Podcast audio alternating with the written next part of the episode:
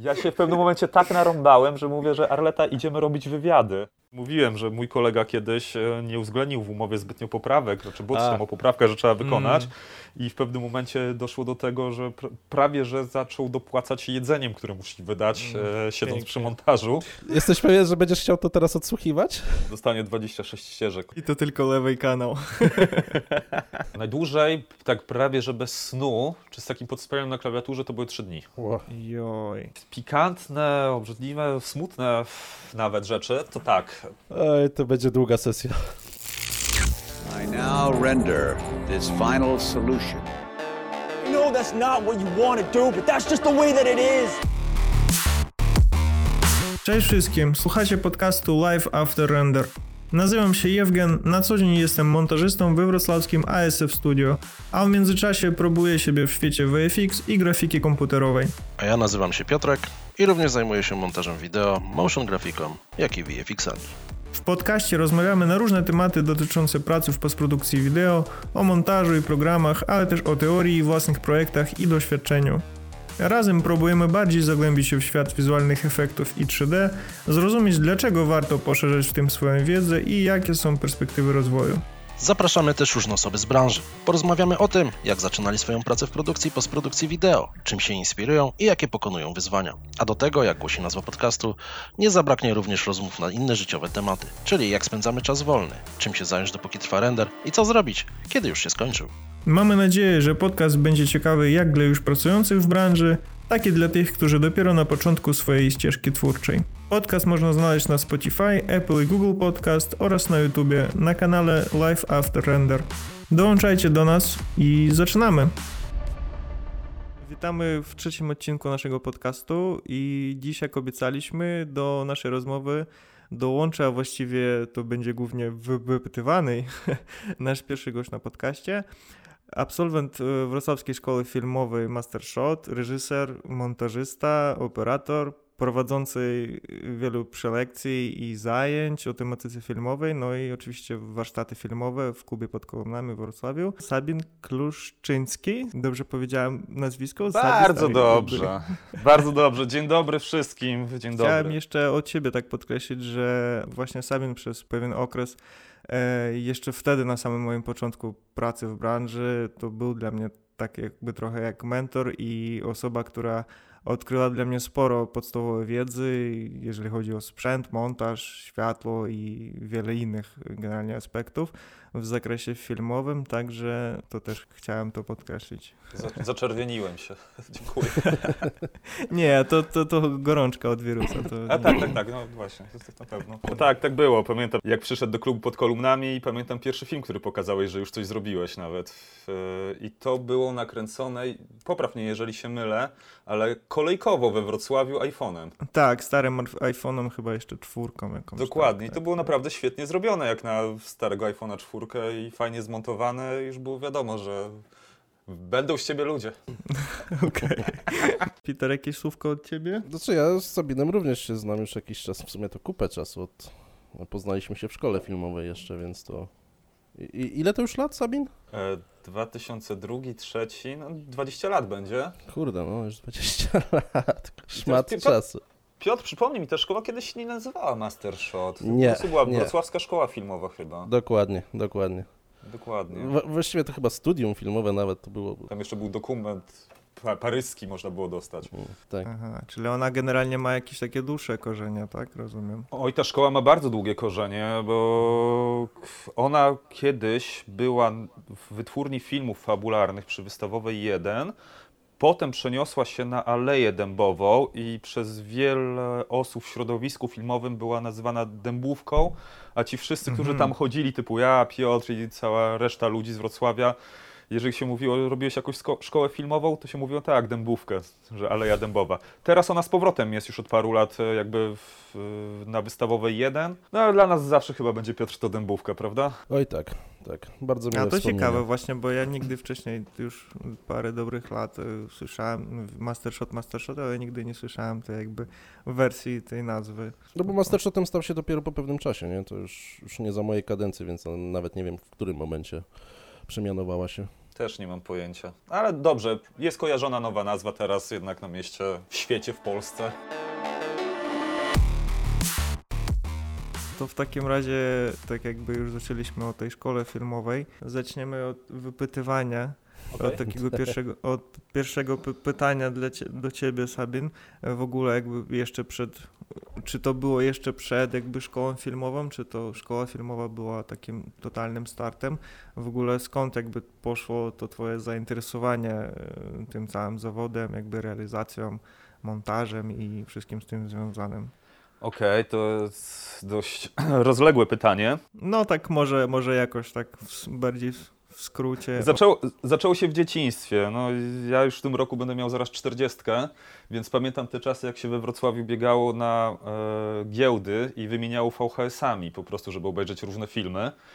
E, no i ja po prostu wciągałem tych filmów bardzo, bardzo dużo. Moja ciocia, jak miałem cztery lata, przywiozła odtwarzacz, nie, nie odtwarzacz, wideo z, z Niemiec. Ja od czwartego roku życia po prostu wciągałem filmy w ilościach gigantycznych. Uwielbiałem oglądać filmy. Kolekcję mam do dzisiaj V H S-ów schowaną gdzieś w piwnicy, ale do tego stopnia uwielbiałem oglądać filmy, że w pewnym momencie zacząłem odkładać pieniądze, które wymieniałem mm. na dolary. I jak uzbierałem sto jeden dolarów, to kupiłem na giełdzie antenę satelitarną, konwerter i dekoder, żeby oglądać jeszcze więcej tych filmów. Mojemu ojcu tak to się spodobało, że y, zaraz sprzedaliśmy ten dekoder, który był po prostu tanio kupiony, kupiliśmy jeszcze lepszy i wciągałem już w ogóle taką kosmiczną ilość filmów, że byłem najszczęśliwszym dzieciakiem w historii. Ale żeby przejść już tak konkretnie, to w pewnym momencie... Czekaj, czekaj, Sabin, no. Bo mnie ciekawi, ile miałeś lat, kiedy kupiłeś tą antenę satelitarną? Właśnie, właśnie tak Ach. mi trochę tak, wiesz, Pirate Bay początki. To, to, to było, żeby nie skłamać, kurczę... Nie no, już byłem, byłem na pewno w podstawówce wtedy już. Byłem w podstawówce, Aha. ale to gdzieś tak trzecia, czwarta klasa. Tak mogę się mylić, ale mniej więcej tak mi się kojarzy z tym okresem. Bo ty tak szybko przy, przy, przeskoczyłeś z tych czterech lat i ten na, na, na tą giełdę i ja tak wyobrażałem sobie takiego pięciolatka z satelitą takiego latającego po, po, po mieście po prostu. Nie, ale z V H S-ami jak najbardziej, bo po prostu giełda, na giełdę biegał mój wujek, brat mojego taty ze swoim synem. I czasami ich tam odwiedzałem, a nawet czasami z nimi chwilę spędzałem, bardzo rzadko, ale jednak, ale gdzieś ta giełda nie była mi obca, ani, mm. ani przy Krecyjołówku we Wrocławiu, ani pod Iglicą, no i oczywiście giełda komputerowa już w późniejszym okresie, która była na Stołówce. Więc ja to jakby dzieciństwo z giełdą miałem zawsze związane, bardziej czy mniej. No nie należałem do tych osób, które tam marzły i dziennie stały, ale no jednak biegałem z tymi V H S-ami, sobie wymieniałem no, na nowości. Do taki dzieciak jak ja, jak miał dostać film, który u nas był za pół roku dopiero w kinach puszczany, to ja tam biegłem, wracałem do domu i tutaj no, trochę późniejszy okres niż cztery pięć lat, ale na przykład pamiętam taką sytuację, jak przyniosłem Mortal Kombat. To już, to już byłem... Ej, to, to byłeś w ogóle nieźle, nieźle do przodu. To już byłem nastolatkiem, co nie? Ale kwestia jest taka, to, to tak moje życie wyglądało od dzieciństwa, ale ten Mortal Kombat to było coś takiego, że wrzucam do V H S-a, a tam trzy języki. Zabiję cię, po polsku, ktoś nałożył lektora, po angielsku, I will kill you i nagle wchodzi, ja cię ubiót. Mówię, kurczę, ale pół roku wcześniej to oglądam. Czyli, czyli czekaj, czyli trzy ścieżki naraz tak, były tak, lektorskie tak, jakby? Tak, no, zdarzały tak. się, zdarzały. Zdarzało się.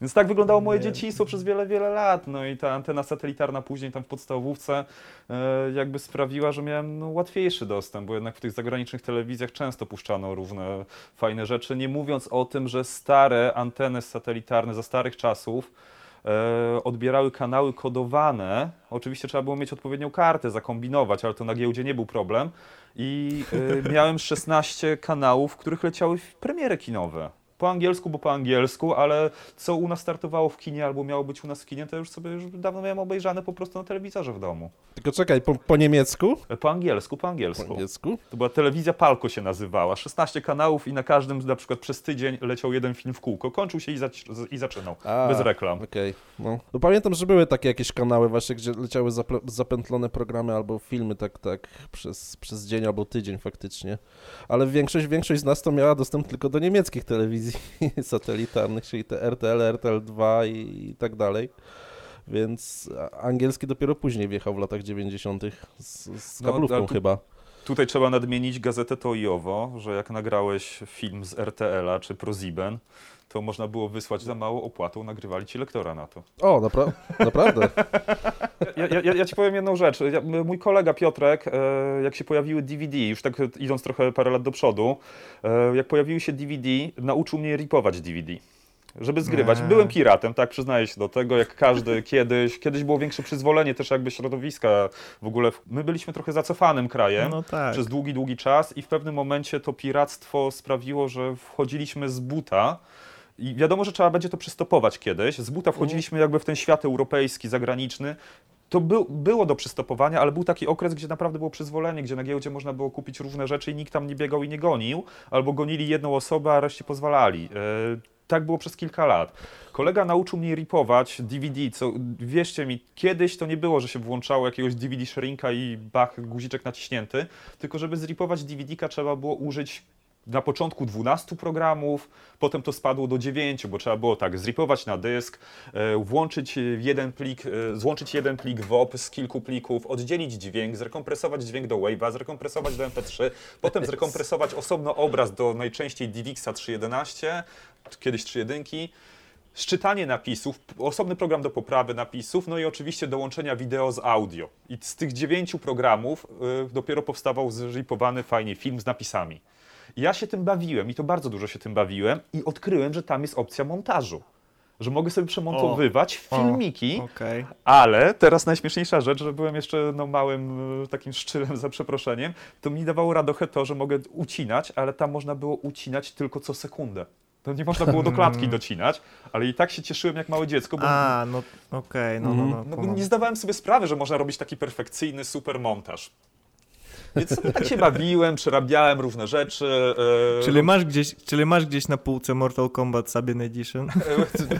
Sabek System nazywałem. No, ale kwestia jest taka, że ten, że to sprawiło, że bardzo się interesowałem tymi technikaliami. No i po, po liceum wylądowałem na kierunku informatyka i ekonometria, na którym nawet nieźle mi szło, ale po prostu to wiedziałem, że nie jest dla mnie. Ale nie chciałem też wyjeżdżać z Wrocławia. No, mm-hmm. no, no i jakoś tak wyszło na to, że znalazłem, o kurczę, jest szkoła filmowa. No dobra, nie daje jakiegoś tam super papieru, ale jest we Wrocławiu, no to jest to, co lubię. No i jakoś siłą rzeczy te moje zainteresowania e, pchnęły mnie do tego, żeby do tej szkoły filmowej pójść i zobaczyć, z czym to się je. Czyli czekaj, szkoła filmowa nie była twoim pierwszym wyborem, tak? Nie, moim pierwszym wyborem była astronomia, na którą się nie dostałem, bo mi zabrakło dosłownie jednego punktu. O. Jednej, jednej gwiazdki. Tak, dokładnie. Ale to jest trudny kierunek, ale zawsze byłem taki, no, jeżeli chodzi o fizykę, dość ogarnięty. No, ale potem ta informatyka i ekonometria i to totalnie mi się nie podobało, to, to, to nie było dla mnie. Fajne towarzystwo, słuchaj. Imprezowe bardzo, ale, ale tyle.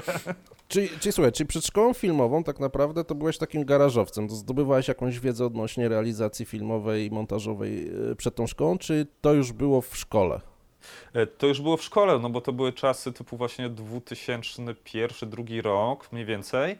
No a pamiętajmy, że internet u nas w kraju mamy tak, z tego co pamiętam, od dziewięćdziesiątego szóstego dopiero roku.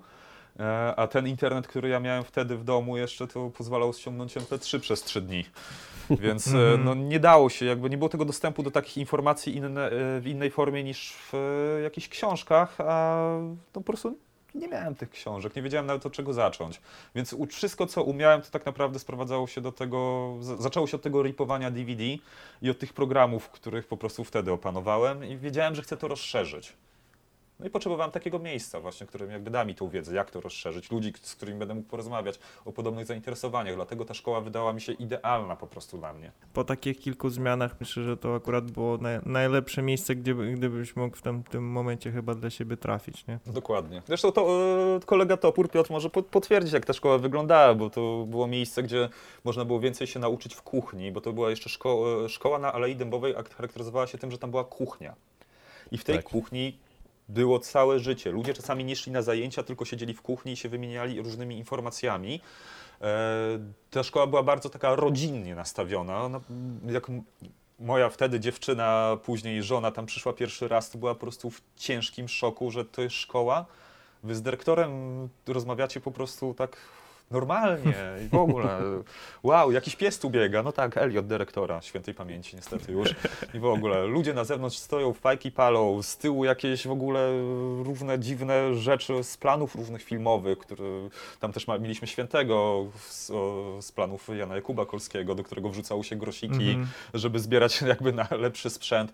No ta szkoła sprawiała, że to była atmosfera taka nie tylko nauki jakby samej zdobywania tej wiedzy, ale też budowała jakby kontakty na przyszłość i uczyła jakby rozmawiać o różnych trudnych rzeczach, zarówno jeżeli chodzi o merytorykę tworzenia y, form wideo, ale też jakby o rzeczach technicznych, bo jak się czegoś nie wiedziało, to nie trzeba było czekać na kolejne zajęcia, żeby zapytać tutaj wykładowcę, mm. tylko wchodziło się, był ktoś ze starszego roku, no i po prostu ty słuchaj, jak to zrobić, to to i to, dawaj już ci pokażę.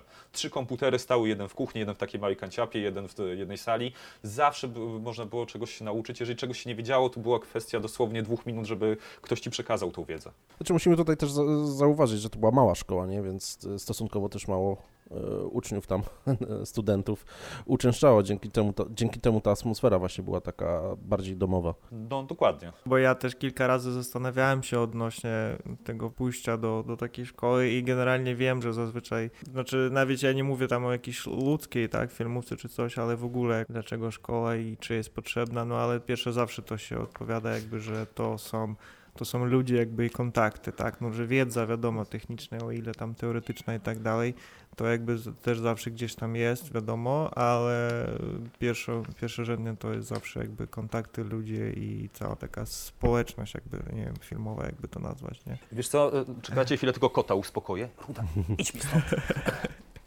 Pobaw się tam.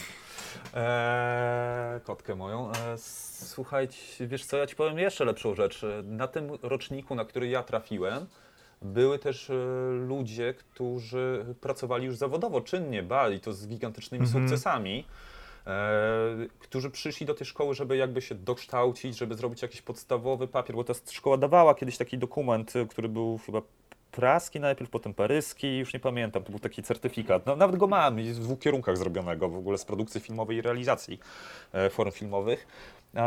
Ale kwestia jest taka, że ci ludzie tam przychodzili też, żeby podłapać kontakty, żeby jakby stworzyć sobie ekipę lub zabrać do tych swoich większych projektów jakby nowy narybek taki. Byli ludzie, którzy już mieli parę filmów niezależnych, pełnometrażowych na koncie i dalej wracali do tej szkoły właśnie, mm-hmm. żeby pracować z innymi osobami, żeby zbra- zbrać sobie ekipę lub żeby zajmować się sprzętem, więc tam nie byli też ludzie, nie byli tylko ludzie, którzy chcieli się czegoś nauczyć, ale byli też tacy, którzy jednak chcieli dowiedzieć się czegoś więcej, minimalnie, uzupełnić swoją wiedzę, a tudzież chcieli zebrać sobie ekipę do pracy nad tymi różnymi projektami, bo naprawdę jakby miał rzucać nazwiskami, czego no nie chcę robić, no to są ludzie, którzy dalej do dzisiaj są w branży, robią grube rzeczy i naprawdę kilka z tych osób no już po prostu czynnie zawodowo pracowało przed pójściem do tej szkoły. I w takiej grupie akurat mi przyszło jakby się tam uczyć, ale też tutaj myślę, że Piotr potwierdzi, że tam była fajna taka, taki przepływ pomiędzy rocznikami. Ja na przykład no, poznałem tam właśnie przyjaciół, których mam do dzisiaj, ale nie wszyscy byli z mojego rocznika. Znam mm. oso- na przykład Piotr był niżej, a mój kolega Robert był rocznik, czy Mateusz byli rocznik wyżej. Kolega Dawid był ze mną na roczniku. To są moi przyjaciele, wszyscy do dzisiaj po dwudziestu latach się znamy, pracujemy często razem. I to nie było tak, że jesteś ograniczony, jakby wchodzisz i masz swoją klasę, swoją grupę, idziesz tutaj. No, no, no, no, rozumiem. No, tam, tam była magia tej kuchni, tam była magia tego, że no, też to był taki okres, e, że dużo osób chodziło po prostu na fajkę na zewnątrz. E, tam były ciągłe rozmowy i ten przepływ był taki, było widać takie flow tych wszystkich ludzi w wspólnym kierunku jakby, coś niesamowitego. To akurat... No i była mega ciemnia. Co, co? I była ciemnia. Tak, i była ciemnia bez wentylacji. Tak. Okay. I kiedyś nie było alarmu i można było na przykład y, przynieść flaszkę panu cieciowi, który też sprzedawał super miód swoją drogą. Kto chodził do tej szkoły i z nim pogadał, to kupował od niego miód. E, ale jak mu się przyniosło flaszeczkę raz na jakiś czas, to nie było problemu, żeby tam sobie w tej ciemni siedzieć na przykład przez trzy dni i trzy noce. Obok był sklep spożywczy, można było kupić zupki chińskie, parówki i bułkę.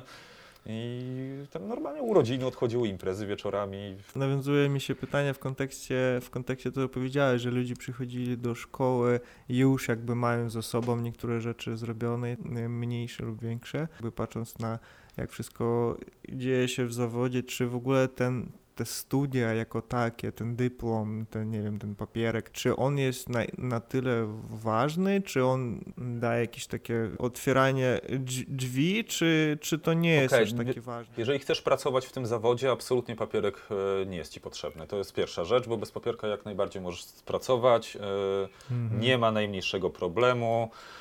Możesz naprawdę robić niesamowite rzeczy. No nie będę tu podawał przykładu takiego Quentina Tarantina, ale mówimy o realiach polskich. Jak, no, na, tak, tak, jak tak, najbardziej tak, da się. Ale co daje papierek? No, takiej szkoły typu Master Shot, no powiem szczerze, on, to jest inna szkoła. Ja znam ludzi, którzy chodzą na przykład do Łodzi, do, do Łodzi, do Katowic. Ba, sam często byłem przez wiele lat w różnych jury, gdzie widziałem produkcję różnych szkół e, filmowych. Jeżeli chodzi o poziomy tych szkół, no to naprawdę raz wygrywały Katowice, raz wygrywał właśnie Master Shot na przykład. Takie konkursy i to mm-hmm. międzynarodowe, bo sam w Niemczech dawałem dla Master Shota statuetkę w konkursie, który, w którym był, były jakby, u, brały udział filmy z, z Czech, z Polski i z Niemiec. Ale te dok- ten papierek, ten dokument, ale na przykład z takiej katowickiej filmówki czy łódzkiej, ten taki uznawany, ten święty Graal, jak najbardziej yy, potrafi, z tego co słyszę od moich znajomych, którzy posiadają takie dokumenty, potrafi pomóc przy zbieraniu funduszy na przykład na film, przy proszeniu okay. o dotacje, przy tego typu rzeczach i jak najbardziej jest to mile widziane, jest, na pewno coś ułatwia. Czy jest wymagany? Mm. Nie, nie jest. Ułatwia. Ale, ale pomaga, jest. Bardzo. Można sobie znaleźć prywatnych sponsorów, co się często dzieje. Mam znajomego, który nie ma takiego dokumentu, a e, zrobił masę filmów pełnometrażowych naprawdę z topowymi naszymi polskimi aktorami. E, tylko po prostu jest oblatany, umie się komunikować, zrobił sobie jakieś portfolio. Już w pewnym momencie ten papier jest zastępowany portfolio. I to portfolio mhm. stanowi tak naprawdę cały obraz danego twórcy i z portfolio się idzie i się mówi, dobra, zrobiłem to, to i to, chcę teraz zrobić tamto. Jeżeli w tym portfolio mamy dobre rzeczy lub głośne rzeczy, bo pamiętajmy, że dobre może być w ogóle źle oceniane na zasadzie takiej, nikt tego nie obejrzał, w ogóle nikt o tym nie słyszał. Tak, możemy mieć coś tak, mega rozumiem. kiepskiego, słabo zrobionego, ale jest to znane i lubiane, bo gusta ludzkie rządzą się totalnie różnymi prawami. I nagle się okazuje, że to otwiera nam wszystkie drzwi i sprawia, że kaska się sypie. Mi taki dokument ze szkoły takiej, gdzie normalnie ma się jakby dy, dyplom, nie licencjat, mi by się, by się przydał tylko do jednej rzeczy. Łatwiej mi byłoby pracować w różnych szkołach. Kiedy, w, w okresie, kiedy mm-hmm. pracowałem w szkołach, bo ja kiedyś wykładałem w szkołach, zresztą tydzień temu dosłownie miałem ofertę teraz pracowania w szkole. Rozważyłem, ale no jednak z pewnych względów wrzuciłem to kiedyś i zostałem przy samych warsztatach, ale kwestia jest okay. taka, że łatwiej jest, yy, no mając magistra za przeproszeniem, dostać pracę w szkole, niż gdzie ta szkoła musi kombinować różnymi metodami obejścia, bo oczywiście taka szkoła może cię zatrudnić, ale o, dla nich to jest pewien problem i muszą tam trochę no, zachachmęcić parę rzeczy, żeby to było wszystko zgodne z, jakby z linią prawa. No wiem, wiem. Bardziej, bardziej dużo prościej to przychodzi przez takie oficjalne Dokładnie. drogi, że tak powiem. No, no, no, rozumiem. Dokładnie. A tak teraz, teraz właśnie wspomniałeś o pracy w szkole i warsztatach filmowych. W sumie o tym, jak na początku wspomniałem, że na warsztatach właśnie poznaliśmy się. To chciałbym też tak, żebyś powiedział trochę w ogóle, co, co doprowadziło cię, że taka idea wykładania jakby w szkołach, bo wiem, że bo wiem, że robiłeś różne kursy dla dzieciaków, jeździłeś, wykładałeś jakby takie warsztaty. Jak się tak, że, że jakby przez też już na przestrzeni lat robisz te zajęcia dla, dla młodzieży i w ogóle jak to u ciebie się dzieje? Z warsztatami to jest tak, potrzebowałem kasy. Okej. Jak potrzebowałem kasy, to kiedyś było takie bardzo yy, czynnie działające w branży forum, które się nazywało Kamera Akcja. Ona w pewnym momencie została usunięte, tam były próby wskrzeszenia tego, nawet, na, nawet nie wiem, czy to dalej istnieje, czy nie, ale kiedyś to było mega czynnie. Jeżeli ktoś szukał pracy w zawodzie i po prostu miał internet, no to wchodził na Kamerę Akcja i tam tą pracę znajdował. Tam to, to był... Facebook dla filmowców, za przeproszeniem, można by tak to określić i to naprawdę dla wąskiego jakby grona ludzi. I znalazłem nagle propozycję.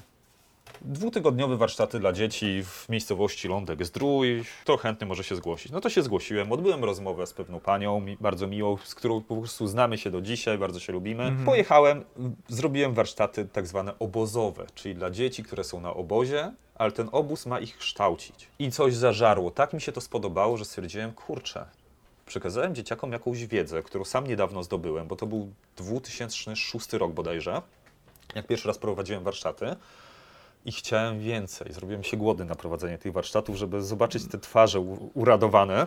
No właśnie, właśnie to mnie ciekawiło. To, to, to, to, tak to jest właśnie, coś niesamowitego. To, było, bo dzi- to taka emocja, nie... tak? Najbardziej zadziałała też, to jakaś tak. taka satysfakcja z tego przekazania. Jakby, znaczy z warsztatami to jest sobie taka trudna rzecz, bo te dzieciaki, yy, no jakby nie patrzeć, bycie na planie filmowym często wiąże się z szczekaniem, z nudą, z nic nie robieniem no, tak. i w ogóle, no i tak jest w wielu przypadkach, w zależności jaką kto funkcję pełni.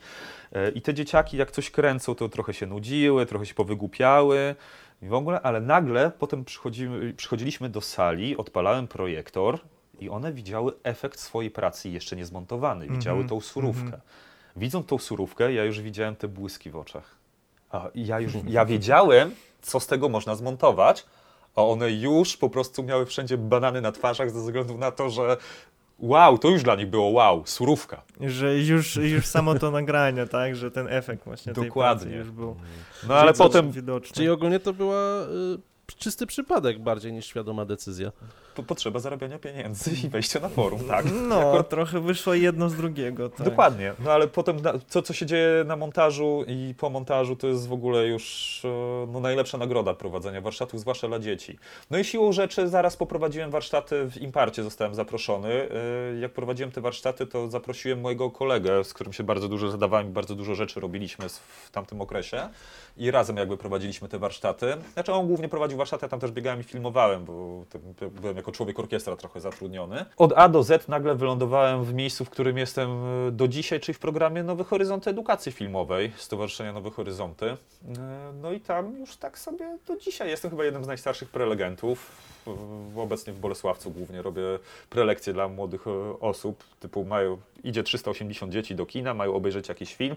Ja tam przed tym filmem mówię im, na co zwrócić uwagę, są pewne wyznaczniki związane z tym. To nie są takie warsztaty stricte techniczne, tylko bardziej przedstawiający takie, jakby ten backstage taki filmu. Wiedzy, wiedzy filmu, tak, tak, tak. Okay, no, okay, dokładnie. No i siłą rzeczy potem dostałem w końcu propozycję pracy w szkole, też znajomy, który wykładał w szkole. I pojawił się ten klub. Mhm. To była ciekawa historia, ze względu na to, że w klubie pod kolumnami warsztaty prowadził ten kolega, którego ja zaprosiłem do prowadzenia warsztatów w Imparcie. I on tam prowadził warsztaty mhm. już przez rok. To nie jest tak, że to była moja inicjatywa. Tam de- okay. Z tego, co mi wiadomo, jeżeli dobrze pamiętam, to dyrektor klubu pod kolumnami, Marek Korzeniowski, wymyślił sobie warsztaty filmowe, a że mój kolega już miał doświadczenie, poszedł i zaczął to robić. Raz zostałem tam zaproszony na zastępstwo, i wtedy poznałem dyrektora. I w momencie, hmm. kiedy ten kolega po roku już nie mógł prowadzić tych warsztatów, to dyrektor zadzwonił do mnie, stwierdził, że akurat pamięta ten dzień bardzo no dobrze, tak. kiedy byłem, bo zrobiliśmy kawał materiału wtedy i w ogóle i bardzo dużo się działo i zaprosił mnie jakby do dalszego kontynuowania tych warsztatów, gdzie przez pierwszy rok to wyglądało totalnie inaczej niż ty pamiętasz. Ty przyszedłeś już jakby na gotowca na te warsztaty, a przecież była pierwszy tak rok... komfortowa, że tak powiem, atmosfera, plan na każde zajęcie i mniej więcej... No to, to, to, to, to też się bardzo mm. zmienia, bo w zależności jaka jest grupa, bo są grupy takie, gdzie ten plan idzie realizować, są takie, gdzie to jakby co... Jest, jest dużo improwizacji też, co... No, czas, czasami, no raz miałem taką bardzo słabą grupę i mi się odechciewało, za przeproszeniem, i też chodziłem jakby taki, no trochę na, no tak, na siłę. No tak, to też dużo zależy... Od ludzi zależy, bardzo od ludzi, dużo zależy. Tak, tak, tak. No. E, teraz od... E, pewnego czasu, no, na szczęście trafiają się po prostu niesamowite osoby. E, ale wracając, my kiedyś prowadziliśmy w no, takiej no. małej sali, e, gdzie nie mieliśmy totalnie żadnego sprzętu poza jakimś starym Nikonem, starą kamerą, która miała chyba siedemset dwadzieścia p rozdzielczość e, i z, dosłownie za drzwiami na dużej sali odbywały się tańce irlandzkie cały czas. To zawsze mie- mieliście taki dobry vibe i, tak. i drugą cza- ścieżkę dźwiękową. Rok czasu w takich warunkach, gdzie w zimie ciężko było wychodzić i robić jakieś sądy uliczne czy coś filmować no tak. i, i naprawdę było ciężko, ale w pewnym momencie dostałem telefon, słuchaj, napiszemy program o dotację. I jak przyszła ta dotacja, to z automatu wiedzieliśmy, że trzeba skoczyć na dużą salę. I już nie było, że ktoś ma równoległe warsztaty, tylko jak są warsztaty filmowe, to klub jest po prostu nasz na te trzy godziny w tygodniu. Totalnie zmieniła się jakby jakość tego ra- razem z przyjściem sprzętu. Bo ja pamiętam też, jak robiliśmy niektóre takie rzeczy, że no zależało na tym dźwięku, czy w ogóle całym rozmachu tego światła, czy tam drzwi, że ktoś chodzi czy nie chodzi, no i w ogóle no cały komfort. Cały komfort jakby takich zajęć. Nie? A ile osób przewija się przez takie warsztaty? Wow, rekord zapisało się dwadzieścia siedem osób pewnego razu. I to było bardzo niekomfortowe i na dodatek nikt nie chciał zrezygnować. Znaczy, to, może śmiesznie, to może śmiesznie brzmieć, ale yy, komfortowa praca jest między trzy a siedem osób. I to jest coś takiego, że między trzy a siedem osób naprawdę idzie coś zrobić i jest ta wiedza przekazywana ze względu na to, że każdy może dotknąć na przykład sprzętu, każdy może spróbować mhm. czegoś dla siebie. A jak już się robi trochę powyżej, to z każdą kolejną osobą, no niestety zaczyna to, nie, przestaje to przypominać warsztaty, a zaczyna to przypominać wykład. Mhm. Nie, nie mam świra na punkcie tego, że dam kamerę do ręki, to będę w ogóle tam latał wokół tej osoby, trzymał, uważaj, nie upuść, bo ona kosztuje kilkanaście tysięcy. Ja, ja do takich osób nie należę, też mam pewną dozę zaufania dla tych, którzy przychodzą na te warsztaty, bo to są no, świadomie przychodzące osoby. Tam trzeba właśnie się uczyć poprzez jakby obmacywanie tego wszystkiego.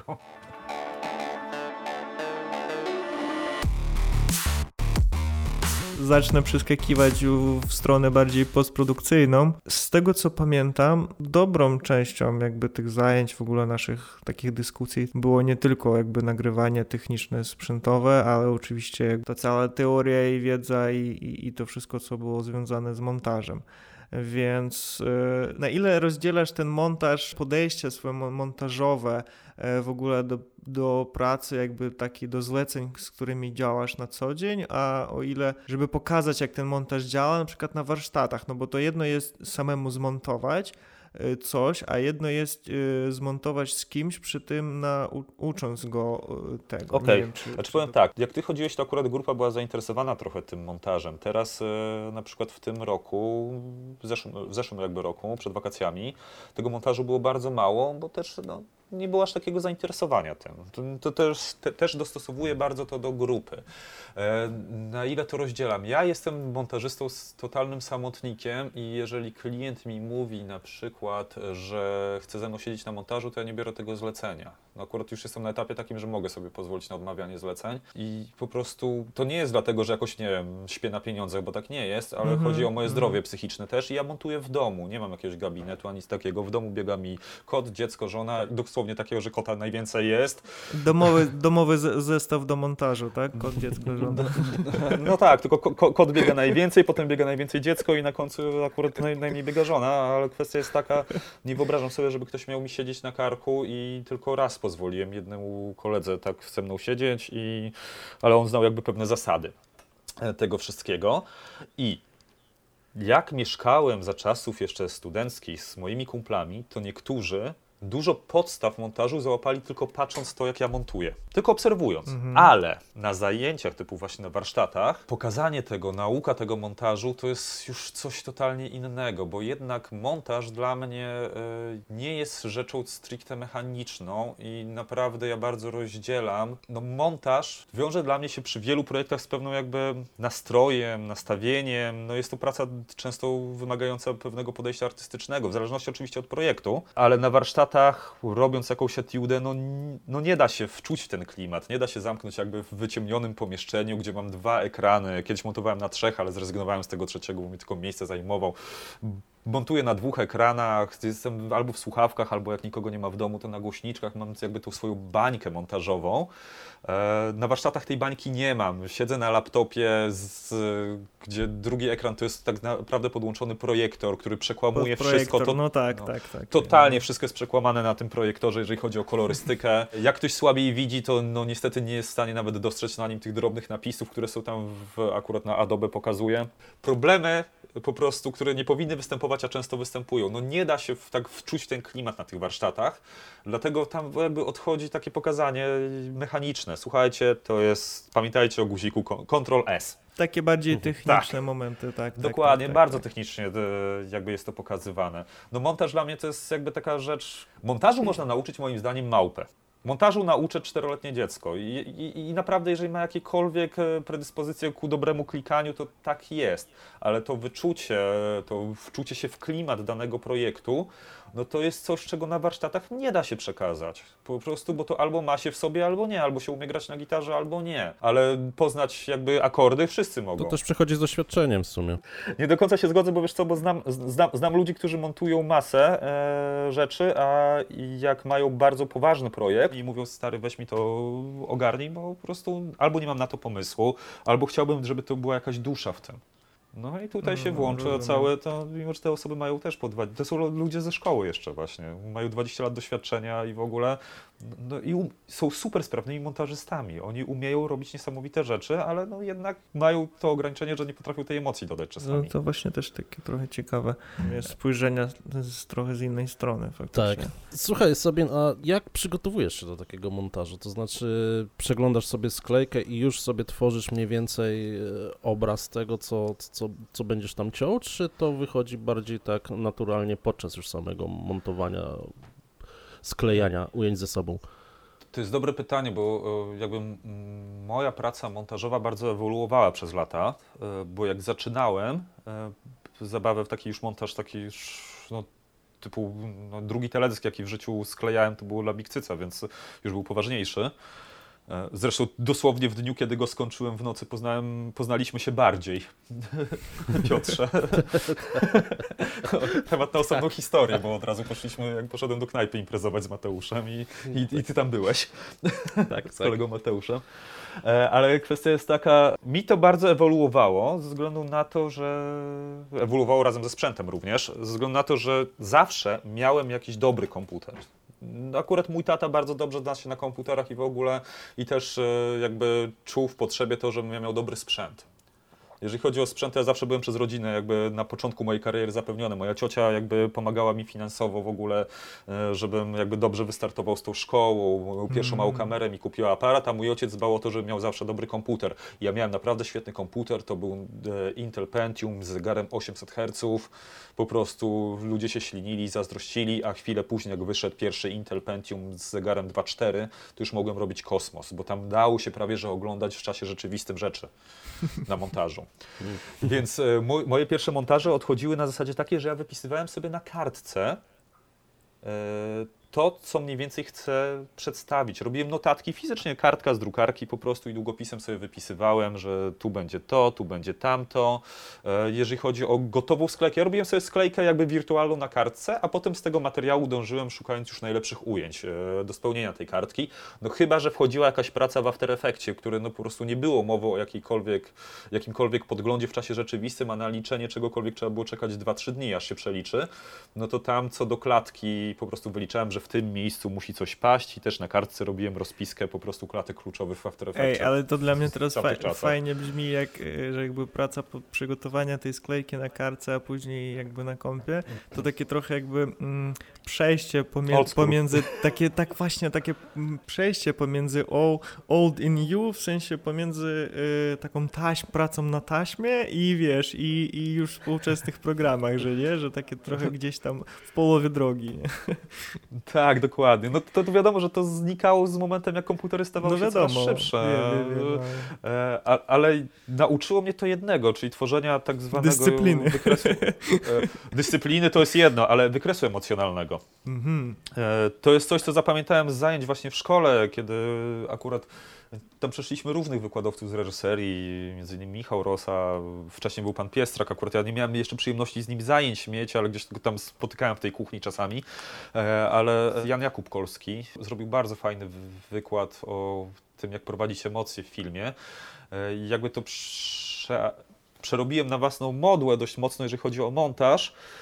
I naprawdę zabawa emocjami typu, jeżeli chcemy trzymać coś na danym poziomie i nagle mamy zrobić to boom, ale nie chcemy robić boom pod tytułem eksplozji, czy mm. robić większego zagęszczenia sklejek, to wystarczy po prostu dwie minuty, czy tam odpowiedni czas wcześniej zrobić dość, dość nudną sekwencję. I to jest najprostsza sztuczka, jak zrobić, żeby w punkcie, mamy w punkcie A dany poziom emocji, w punkcie C ma być ten poziom emocji na tym samym poziomie, co w punkcie A, ale ma się wydawać dużo mocniejszy, no to w punkcie B trzeba zrobić po prostu nudniej.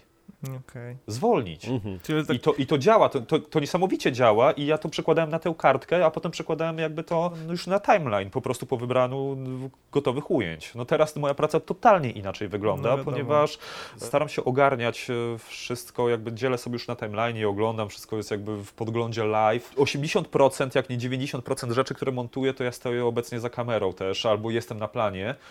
Więc jakby znam też ten materiał, nie należę do osób, które muszą mieć wypisane duble na planie, bo ja i tak lubię na montażu obejrzeć sobie materiał, bo czasami z dubla kiepskiego okaże się, że półtorej sekundy to jest dobre. Akurat, to akurat mhm. jest totalna prawda, Dokładnie. Bo ja zawsze też mam to, że i tak obejrzysz, no tam jakieś obcinki, coś tam kamera się włączyła i nagle okazuje się, że to akurat te półtorej sekundy ci połączą sekwencję, którą specjalnie byś sobie nie, nie wymyślał w pewnym, w pewnym jakby momencie. Nie? Do, dokładnie.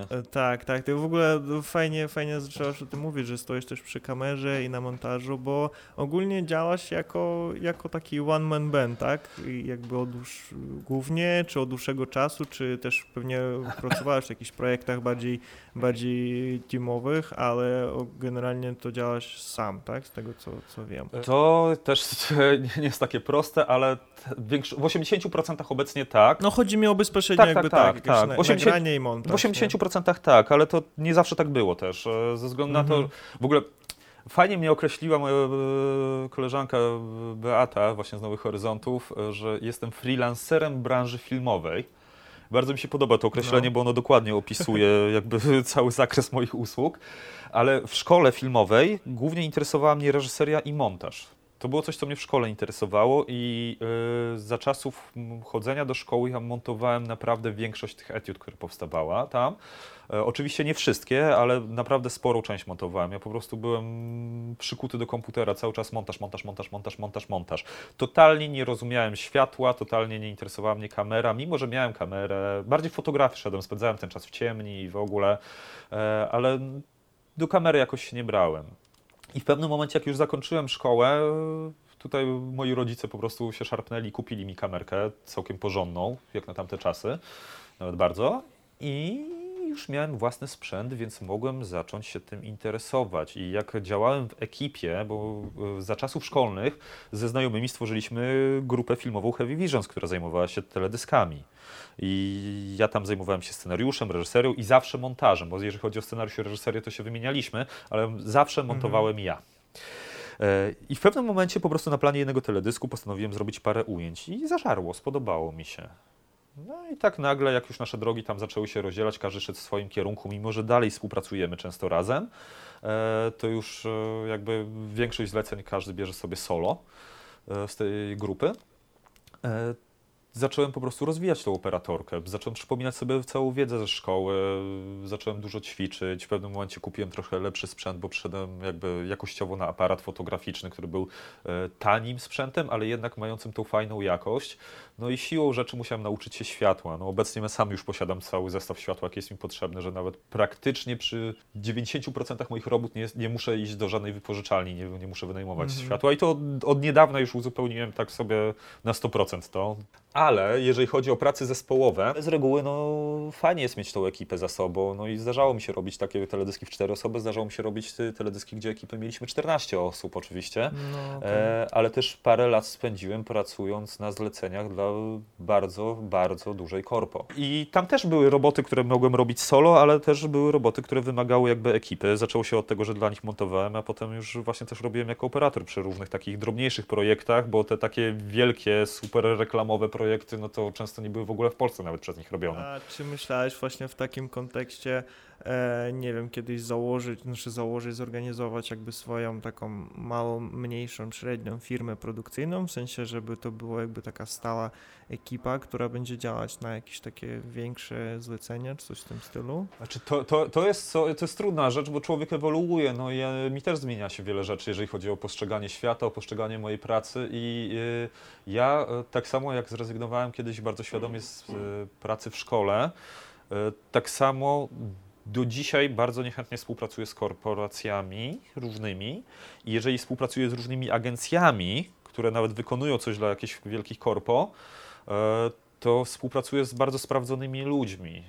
Bo tak jak już wspomniałem wcześniej, no, jestem na etapie życia, gdzie mogę sobie pozwolić, mimo że nie śpię absolutnie na pieniądzach, a czasami naprawdę muszę oszczędzać, żeby sobie coś kupić, ale jestem na etapie takim życia, że mogę sobie pozwolić na odmówienie klientowi mhm. i mogę yy, sobie pozwolić na to, żeby jakiś okres przeczekać i zrobić sobie na przykład wakacje.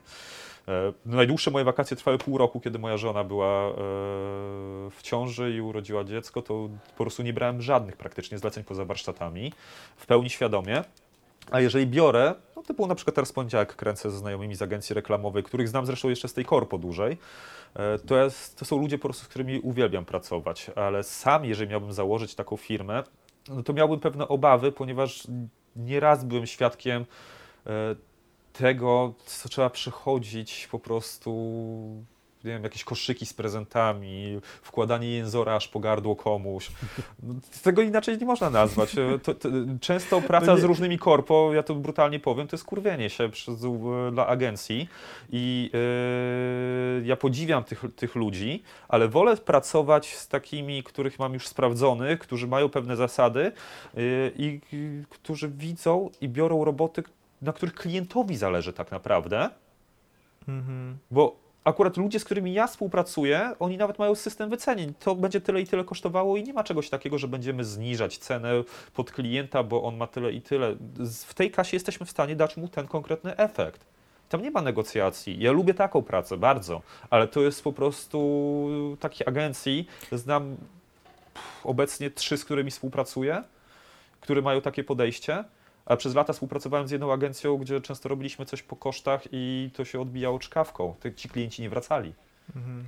No, ale mi chodziło o uzbieranie twojej ekipy, nie wiem, cztery pięć osób, w, z którą dzia- działasz jakby na stałe i realizujesz te zlecenia. Można wiem. powiedzieć, że, że, że mam jakby taką ekipę, bo na przykład teraz będę robił teledysk to właśnie z Dawidem, którego znam ze, ze mhm. szkoły i, i y, jesteśmy przyjaciółmi od czasu szkoły i I większość teledysków staramy się razem robić, na przykład jakieś materiały, znaczy inaczej, w zależności od projektu na tym etapie ja mam ludzi, do których po prostu dzwonię i wiem, że okay, oni, że oni będą. Masz do, dostosowaną taki sposób. Tak, jedna ekipa bardziej. Nie jest do końca tym, co, bym, co by jakby mnie zadowalało, bo w zależności mhm. od projektu jest mhm. tak, że czasem ja mam swoją jakąś wizję, gdzie, gdzie chcę reżyserować i czuję, że powinienem mieć tą władzę, bo na przykład ja załatwiłem klienta i, i czuję ten, ten, ten jakby tą, tą wspólną jedność z klientem, że on tego chce, a nagle pojawiały się inne osoby w, w grupie, które też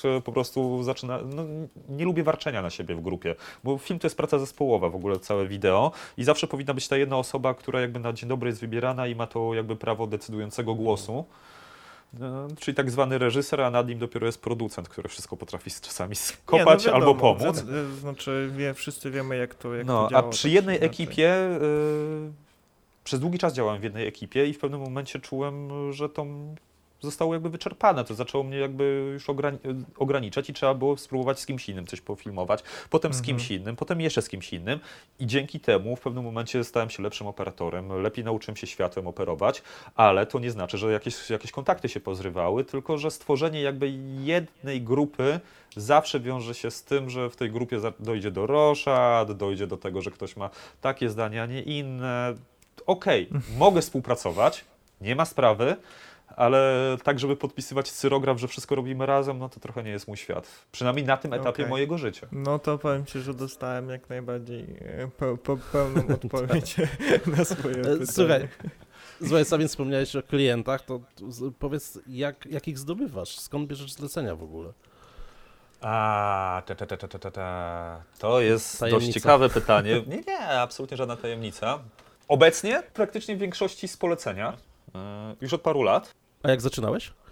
Jak zaczynałem, to Kamera Akcja Forum, zdecydowanie, ale, e, ale na przykład teledyski, e, to było na tej zasadzie, że z, z przyjaciółmi Dawidem i Robertem po prostu chcieliśmy zrobić teledyski. U nas, jakby na naszym roczniku była osoba, która na przykład robiła topowe teledyski polskie i robi do dzisiaj.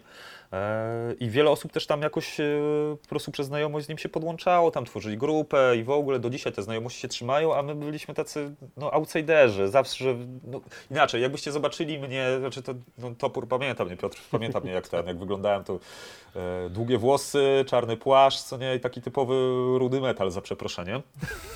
No, dokładnie. E, no. Kwestia jest taka, że chcieliśmy strasznie robić rzeczy bardziej podziemne, to był jakby nasz klimat, więc zaczęliśmy chodzić mm-hmm. bardziej po knajpach i do tych wszystkich osób, które tam ustawiają koncerty, mówiliśmy: ej, słuchajcie, młodzi filmowcy, zrobimy teledysk, dajcie nam jakąś kapelę. Wiecie, no we Wrocławiu był jeden taki człowiek, który znał wszystkich, Iwar, którego sklep można reklamować, rock i shop, po prostu sklep rockowy na rynku jest jeden, tak. Taki konkretny, znajdziecie. No i Iwar to jest po prostu świetny człowiek, który nam od razu dał kontakt do Wojtka. Wojtek człowiek, to jest człowiek, który gra grał wtedy w danej kapeli, i której zrobiliśmy ten pierwszy teledysk po kosztach, za przeproszeniem.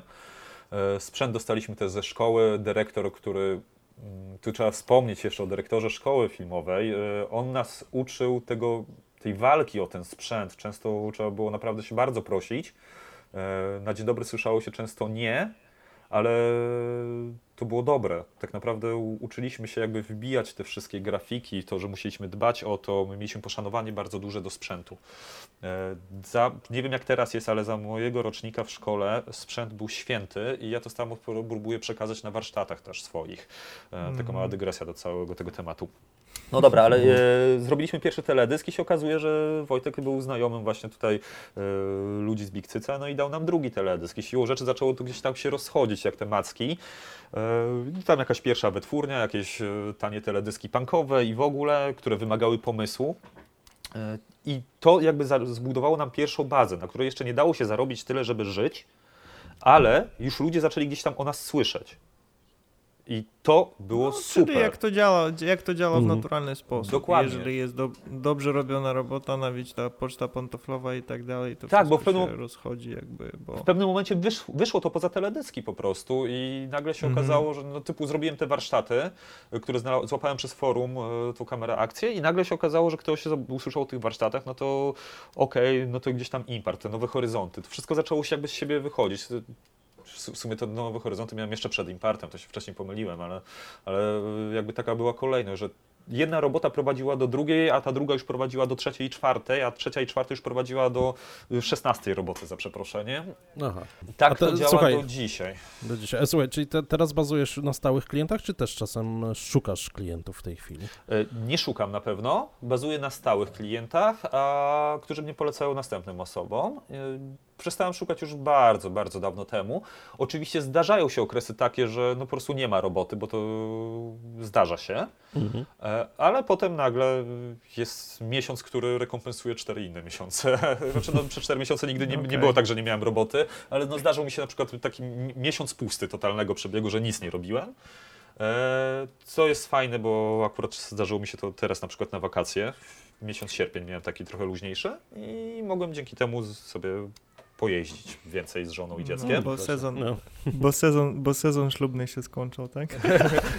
No, ja w ogóle zaraz mam pod, podchwytliwe, zaraz mam podchwytliwe pytanie, bo wyczytałem u ciebie na stronie, że e, nigdy nie zajmowałem się i raczej nie będę filmowaniem imprez okolicznościowych. Dokładnie. Czyli co, przyznałeś, nie, no, pra... że było robił, kręcone, kręciłeś wesele kiedyś? Wiesz co, e, niekomercyjnie i nie, i nie dla obcej osoby. Tak, dla znajomych. Mój kolega, też ze szkoły zresztą, poprosił mnie, żebym na ślubie jego siostry, on trzymał kamerę jedną, czy ja mogę też potrzymać jedną kamerę. Mm-hmm. To było na tej zasadzie. Sam montowałem swoje wesele i to dwa jakby po ślubie cywilnym i po ślubie kościelnym. Zdarzyło mi się raz zmontować wesele, bo kolega miał bardzo dużo zleceń i rzucił to na, jak jeszcze mieszkaliśmy w takiej chacie studenckiej, właśnie na nas trzech, którzy tam mieszkali jakby i każdy coś tam umiał montować.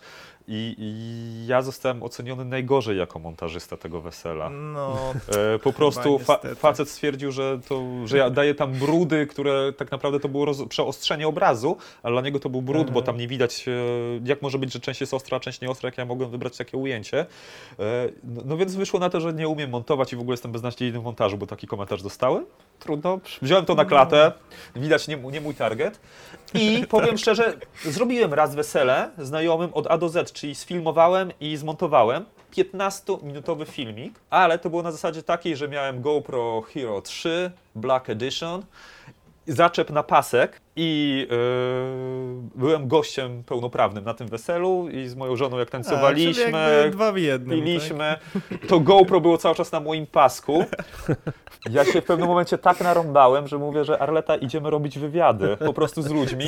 I ja pod, sonda pod, ślubna. Tak, ludzie sobie siedzą, tak, sonda ślubna, ludzie sobie siedzą na krzesełkach, Arleta podchodzi, no to parę słów tam do pary młodej i w ogóle Arleta, moja żona, podchodzi właśnie i się pyta o to, a ludzie szukają tej kamery, a ja się wypinałem. Za przeproszeniem, przyrodzeniem do przodu, bo miałem na pasku, a nie na froncie. Nawet nie pomyślałem, żeby no wziąć tą kamerę do ręki, ale wyszedł, słuchajcie, wyszedł kapitalny materiał yy, i daliśmy to trochę bardziej yy, jako taki bo, bonusowy prezent ślubny parze, bo tak, oni się nie spodziewali, że to w ogóle coś ja tam nakręcę. No, ale wyszło to niesamowicie, zwłaszcza, że to, to też jest taki yy, zastój technologiczny tam fajny wyszedł, bo GoPro Hero trzy to jest kamera, która nie miała stabilizacji, a teraz wiecie, wszystko musi mieć stabilizację i w ogóle. Właśnie nie ojoj, właśnie to było super. Ponieważ dyna- ale, który, ale który to był rok mniej więcej? O Jezu, nie pamiętam teraz. Tam już była chyba szóstka nawet GoPro. Ja po prostu stwierdziłem, że na razie nie mam na co zmieniać, bo nie było dla mnie takiego aż mm. dużego skoku. Mm-hmm. E, a też rzadko korzystam z tej kamery i bardziej jak potrzebuję gdzieś pod wodę ją wsadzić. E, no ale kwestia jest taka, że ten brak stabilizacji daje niesamowicie, niesamowity dynamizm, jeżeli człowiek odpowiednio umie też się z nią poruszać po prostu. E, to, to było coś niesamowitego po prostu. Kiedyś wam chłopaki puszę ten materiał. Wow. Zobaczę. Okay.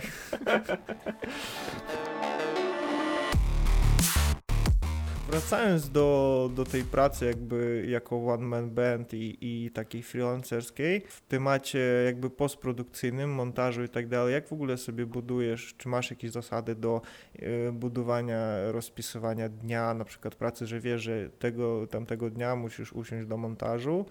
I czy jakoś to sobie planujesz, że montuję, pracuję dwie godziny, jem obiad i pracuję jeszcze? I w ogóle jakby tak jeszcze w, w skrócie, może masz jakieś takie swoje, nie wiem, osobny ten fotel mi pasuje, albo na przykład teraz ostatnio, wiesz, ta praca na stojąco, nie, z tym biurkiem podnoszonym jest ciekawym tematem. W ogóle jakoś tak w skrócie, jakbyś powiedział w ogóle, jak to u ciebie wygląda. Okej, okay. Znaczy fotel mam taki, który ma mi się odchylać fajnie. Miałem super fotel, niestety się połamał i już go nie idzie kupić takiego samego. Ja z uwagi na to, że za dawnych czasów montowałem naprawdę na warunkach pod tytułem twarde siedzonko, to wszystko, co jest biurkiem, odpowiednio wysoko monitory ma i w ogóle jest dla mnie jakby zbawieniem. Nie, nie, nie mam wygodnej dupki, żeby mi się dobrze pracowało. Naprawdę wymagam po prostu, żeby było mięciutko i fotel byłby obrotowy i musi mieć podnoszone podłokietniki. To jest dla mnie coś, co determinuje u mnie fotel. Ja muszę mieć podnoszone podłokietniki. Że albo sobie mm-hmm. dam ten podłokietnik, albo nie. To jest moja fanaberia, ale jest mi tak wygodnie. Dzień pracy buduję totalnie niesystematycznie ze względu na warunki jakby życia codziennego. Moja żona jest nauczycielką, teraz od trzech i pół roku praktycznie mam córkę, więc nie da się zrobić tej systematyczności takiej, jeżeli montuję w domu. I nauczyłem się naprawdę tego, że po prostu jak mam już flow, żeby usiąść do montażu, no to, to wtedy siadam i robię. Tylko muszę to, ten flow jakby załapać. Kiedyś byłem typowo zwierzęciem nocnym, ale odkryłem, że czasami wstając wcześnie rano, dużo szybciej montuję niż w nocy. Nie wiem, jak to się dzieje, bo ja dalej uwielbiam w nocy siedzieć, bez dwóch zdań, ale czasami, jeżeli na przykład zacznę o siódmej rano, a zdarza mi się, no to do godziny dziesiątej mam zrobione dużo więcej, niż gdybym zaczął o godzinie dwudziestej drugiej, to do piątej rano czasami nie mam tyle zrobione. Powiem ci, że ja ostatnio też miałem sobie takie małe eksperymenty, mi się przytrafiały i rzeczywiście jakoś to działa, mimo tego, że wcześniej też myślałem, że najlepiej mogę się skupić wieczorem albo późno w nocy, aczkolwiek wstanie wcześniej i jakieś takie poranne godziny, rzeczywiście miałem jakieś takie swoją inną energię jakby do, do takiej pracy, nie wiem, nie no, wiem jak to działa. Z rana no, jest się bardziej wypoczętym, nie? więcej jest tej energii mimo wszystko, może, bo po całym dniu jak siadasz, jak siadasz gdzieś tam wieczorkiem, to masz cały dzień za sobą już. Właśnie, o, no Piotrek, bo, bo ty no. też generalnie lubisz tak sobie wcześniej wstać, nie? Z tego, co jeszcze pamiętam z naszej starej pracy w biurze. Kiedyś tak, myślę ale... Myślę sobie, przyjadę, przyjadę dzisiaj o ósmej, chwilę przed ósmą, to jeszcze nikogo nie będzie, wchodzę do biura, Piotrek siedzi, o kiedy... No ja szósta trzydzieści już byłem, a, a okej, okay, dobra, nie, mia- nie miałem kurwa szansy w ogóle. A nie, wiesz co, to było związane z tym, że po prostu pracowaliśmy w takim miejscu, gdzie przyjeżdż... no przy, tak, przy, przyjechanie na ulicę Zwycięską. Dokładnie, tak. O szóstej nie, b- znaczy, nie było jeszcze korków i można było znaleźć miejsce do parkowania, dlatego po prostu mm. przyjeżdżałem tak wcześniej. Taka mała dygresja tutaj, znaczy, ulica Zwycięska niedawno wygrała plebiscytę najbardziej zakorkowaną ulicę w Polsce. Na fejsie widziałem chyba coś było, tak? Czy dopiero tak, teraz? Tak. Tak, średni, średni czas podróży cztery kilometry na godzinę. No tak, tak, to by się zgadzało. A tak jeszcze po, odnośnie tego siedzenia po nocach i że na przykład jakieś dłuższe sesje montażowe, ile w ogóle jakoś tak najdłużej pamiętasz siedziałeś? Tak, może... A, pamię, pa, pamiętam doskonale. Dobra, najdłużej, tak prawie że bez snu, czy z takim podspianiem na klawiaturze, to były trzy dni. Wow. Joj. To, to był hardcore. Zdarzyło mi się dwa razy w życiu coś takiego, raz przy montażu i raz zdjęcia. Mieliśmy też z całą ekipą, pojechaliśmy do takiej fabryki, gdzie przez trzy dni spaliśmy wszyscy tam przez półtorej godziny, ale zrobiliśmy kapitalny materiał, co jest najlepsze. A trzy, mm. la, trzy lata później mnie szefowa tej fabryki zapytała, e, czy teraz bym to zrobił szybciej. Ja mówię, nie, teraz bym to zrobił na sześć dni. I poszedłbym normalnie spać. A, ale ten hard, hardcore, jeżeli chodzi o taki montaż, miałem te trzy dni, to było właśnie na początkach i to było też przy jednym z pierwszych teledysków. I co jest najlepsze, nie poszedłem spać, tylko właśnie poszedłem poznawać Piotrka wtedy. Pozdrawiam. Byłem pewien, że pójdę spać, ale kolega Mateusza dzwonił okay. za wecą do knajpy. Okay. Więc ja, ja byłem tak. totalnie w kosmosie wtedy, żadnego piwa nie potrzebowałem, żeby być na odlocie. To była e... pamiętna noc. Tak, bardzo, bo to jest, tak naprawdę, bo od tego zaczęła jakby się nasza już taka znajomość, która potem ewoluowała też w dość sporym czasie, ale ewoluowała do tego, co mamy dzisiaj jakby, mm-hmm. no. Kwestia jest taka, zdarza mi się, bardzo rzadko, ale zdarza mi się tak, że na przykład nocka jest zarwana, ale już bardzo, bardzo, bardzo, bardzo rzadko. To się zdarza w momentach, kiedy jest po prostu nawarstwienie projektów, czyli taki standardcik montażowy w ogóle w tej branży, mm-hmm. że nic nie ma, nic nie ma, nic nie ma, oj, roboty nie ma i nagle po prostu... Na banica, bo wszystko naraz. Wszystko tak. naraz, dokładnie. Telefon się rozdzwania, jest masakra. Jeżeli chodzi o materiał, o długość materiału, nie pamiętam, szczerze... To... Pe- to pewnie z tego wesela, z tego GoPro było tak najwięcej. Nie, tam na jednej baterii pojechałem, czy tam nie było więcej niż półtorej godziny na pewno. Ale kwestia jest taka, że na pewno materiały, które są realizowane na kilka kamer e... hmm. i to jest, to, to są jeszcze, sięgając do starych czasów, kiedy nie było tego multicama, jakby opcji montowania w starych programach, mm-hmm, to mm-hmm. trochę inaczej się nad tym pracowało, też nie było opcji autosynchronizacji, trzeba było wszystko ręcznie robić, no to na takim mi się działo, ale nie, nie pamiętam, no mi się zdarzyło Walkirię montować na przykład całe, tę, całą operę w ogóle, więc to też trwało swoje. Ma, pamiętam za to bardzo dokładnie, ile e, miałem w gigabajtach, a dokładnie w terabajtach materiału z jednego projektu i to był projekt, który był rozbijany na kilka gadających głów, a ja nagrywam płyty sobie na Blu-raye, bo lubię wszystko archiwizować, co nieraz mi się przydało, że musiałem wrócić do tego projektu, bo wiem, że niektórzy montażyści na przykład po prostu wywalają po pewnym czasie albo każą no, klientowi tak. dać dysk twardy i bierzcie to sobie. Ja wszystko zgrywam na Blu-raye i to, to jakby no, wróciło do mnie t- t- tak, że nawet drugi raz zarobiłem na danym materiale. Mm-hmm. E, to miałem projekt, który zajął dziewięćdziesiąt osiem płyt Blu-ray, czyli to jest około dwa przecinek trzy terabajta materiałów H dwieście sześćdziesiąt cztery. Przy bitrate sto pięćdziesiąt, czyli tego było sporo. Mm-hmm. Ale to były gadające głowy, które były rozbijane na wiele odcinków, tam było ponad czterdzieści dwa odcinki tych gadających głów, ale to było jakby kręcone z rzędu e, i naprawdę się dwoiłem i troiłem. Ze względu na to, że ja też zanim to zgrywam na Blu-ray, no to wiadomo, że to trzymam na dyskach twardych, trzeba było to odpowiednio uporządkować, mieć backupy zrobione i same czasy przegrywania tego materiału przy dwa przecinek trzy tera trwało no, to tak. sporo. No jej, ciężko mi to nawet wyobrazić. W, wiesz co, to jeszcze ci dodam jedną tutaj ciekawostkę, że z uwagi na to, że na tą ilość materiału, która czasami przychodzi przez komputer, ja czasami kupuję po prostu dyski Seagate'a takie do serwerów przeznaczone, które mają pięć tysięcy czterysta obrotów, ale są tanie. Po trzy tera się kupuje naprawdę za grosze. I sama prędkość tych dysków, mimo że one są tam przez kieszeń, która jest na U S B trzy podłączona, no też tutaj sprawiała, że to kopiowanie no, no, miało swoje. No tak, mhm. no wiadomo. No, nie mówiąc o nagrywaniu dziewięćdziesiąt osiem płyt Blu-ray, gdzie to też trwa. Fuck, nie, no to jest po prostu... Czekaj, ile się taka jedna płyta nagrywa? Wiesz co, ja mam nagrywarkę, która nie chce umrzeć, yy, bo mam pierwszego Blu-raya, jakiego wydał L G i co jest najśmieszniejsze, miał już sześć aktualizacji firmware'u swojego. Ona niby potrafi po tej pierwszej, po tych aktualizacjach nagrywać z prędkością sześć, ale y, ja nagrywam z prędkością jeden, bo jak tylko dałem prędkość dwa, to czasami płyta się potrafiła zepsuć, czyli z, y, sama płyta się nagrywa około czterdzieści pięć minut do pięćdziesięciu, czyli tak jak pierwsze nagrywarki C D-ków. E, a potem... No właśnie chciałem powiedzieć, że nie odpuszcza ci, ciebie jeszcze te, te twoje y, zainteresowania z dzieciństwa przy, przy nagrywania, ripowania. Nie, nie, tak, jeszcze, jeszcze jakoś kombinujesz. Ko- kombinuję tak. Ze względu na to, na, na, ale po, po, powiem ci zaraz dlaczego, bo to też jest jakby z punktu widzenia takiej archiwizacji, to jest osobny jakby temat. E, ale dobra, wracając. czterdzieści pięć do pięćdziesięciu minut się nagrywa i potem tak trzydzieści czterdzieści minut jest jakby weryfikacja, jeżeli się nastawia weryfikację. Ja to hmm. robię gdzieś w tle, bo można pracować przy tym nagraniu oczywiście, podczas tego nagrywania, więc wtedy jakby ten, yy, daje tą weryfikację, bo czemu nie.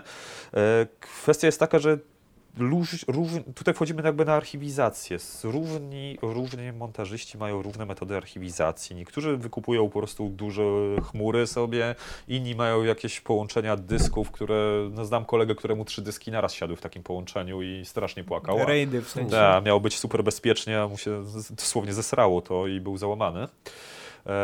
Ja jestem takim oldschoolowcem, że po prostu jak kończę projekt lub kończę ważny etap projektu, to robię kopię na drugim dysku.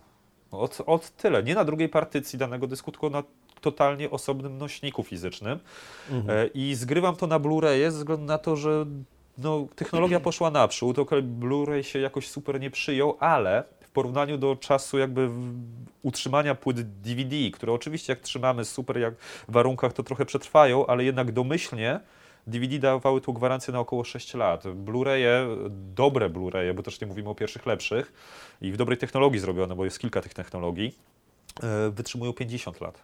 To jest, biorąc pod uwagę to, że przez ostatnie czterdzieści do sześćdziesięciu lat mieliśmy ponad sto różnych formatów wideo i metod przechowywania wideo i gdzie dalej najlepszą rzeczą na przechowywanie filmów w dużych filmach produkcyjnych jest taśma filmowa, a nie cyfra.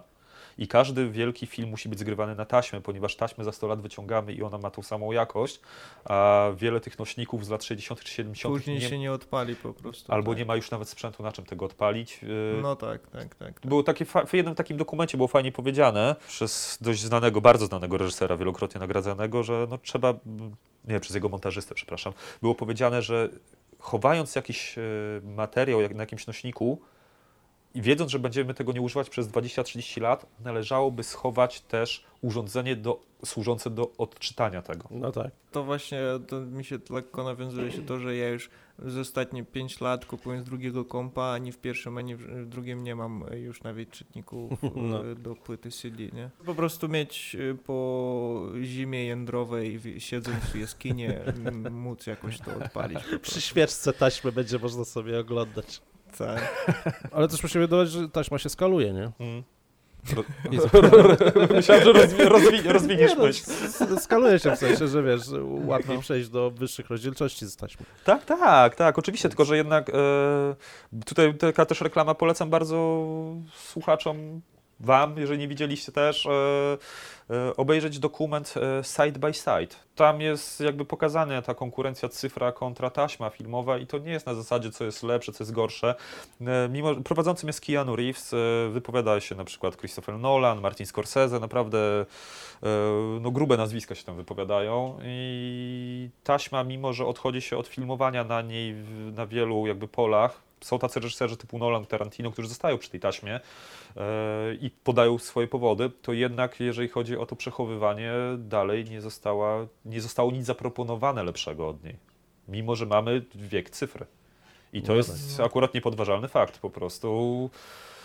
Zresztą Piotrek, pokazywałem Ci, jaką ja mam kawałek taśmy, jaki mam w szufladzie. Tak, tak, widziałem, widziałem. No, z siedemdziesiątki i ja ten film... A ja chyba też kiedyś, kiedyś, o. Coś, wydaje mi się, że też widziałem, albo przynosiłeś... Możliwe, że wtedy razem, nie, nie, możliwe, że wtedy razem wszyscy byliśmy, bo z tego co... Tak, tak, tak, no, no, możliwe. No, no, tak mi się wydaje. Kwestia jest taka, no wiadomo, że mamy już teraz matryce cyfrowe, które potrafią właśnie ten format jakby na spokojnie osiągnąć bez problemu.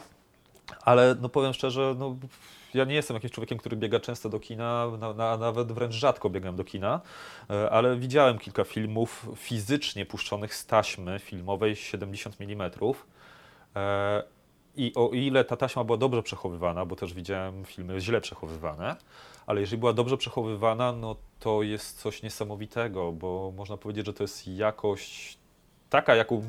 No ta cyfra daje nam tą jakość jakby. Typu... No, że ona pra- nic nie traci. Jakby, tak, no. tylko, tylko że chodzi o to, że ten ruch tych wszystkich kryształków, jeżeli chodzi o fizykę tego robienia, to dalej filmy, które trafiają do kina, y- symulują taśmę.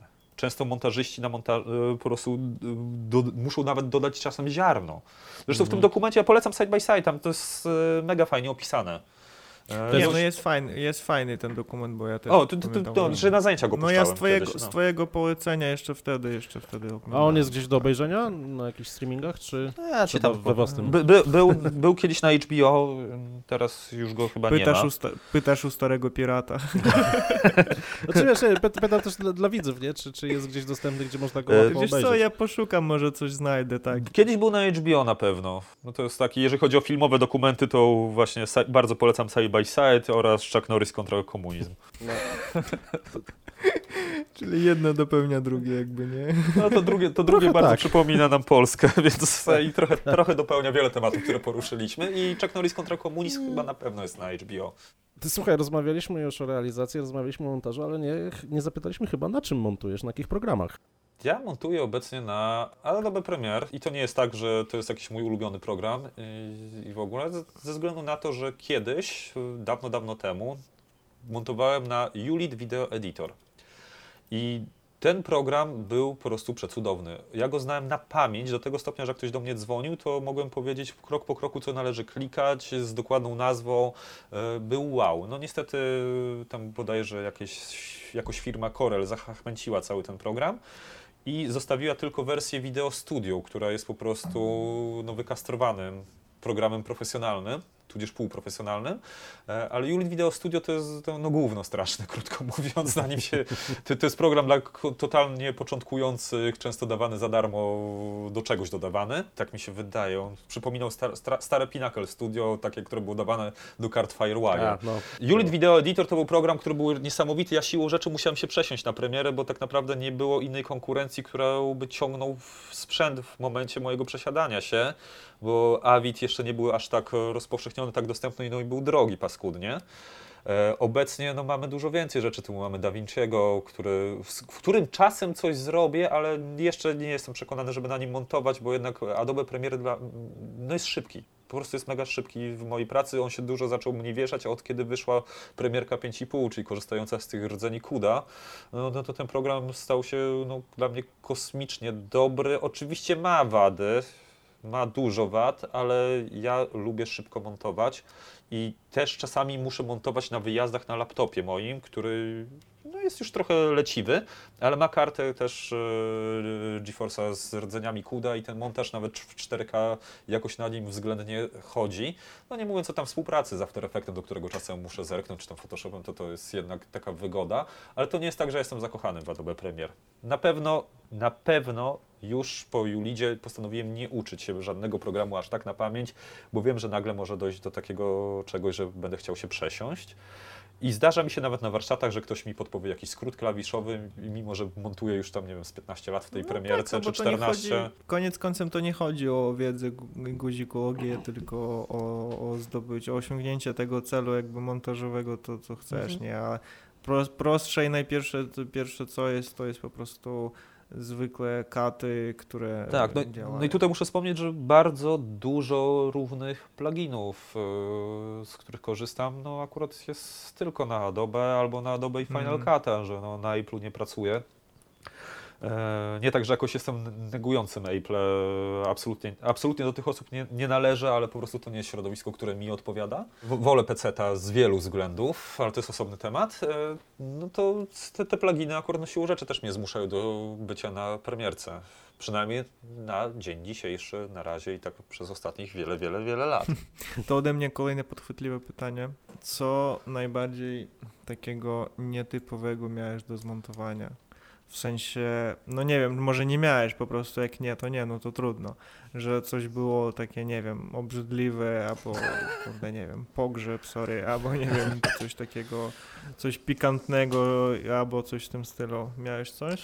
E, tylko z montowania? Pogrzeb, po, po, po, okay, pogrzeb, pogrzeb, pogrzeb nawet filmowałem. Rozszerzmy temat. Pogrzeb filmowałem i to niedawno, akurat ojca przyjaciela, bo po prostu poprosił, ale to też była osoba, która... To, no powiedzmy, że nawet paru polityków się pojawiło i to taki bardzo grubego mm-hmm. kalibru na tym pogrzebie. Pikantne, obrzydliwe, smutne nawet rzeczy, to tak. Bardzo, bardzo taka rzecz, która była smutna, to był teledysk Sebastiana Piekarka do piosenki Słowa nie znaczą nic z Eweliną Flintą.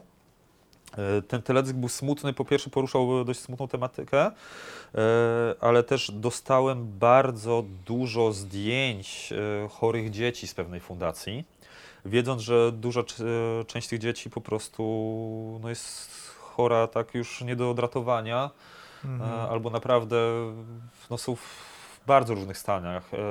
Ja zanim zacząłem montować ten teledysk, musiałem wybrać te zdjęcia. Trzy dni siedziałem nad, nad nimi, dostałem bardzo pokaźną ilość.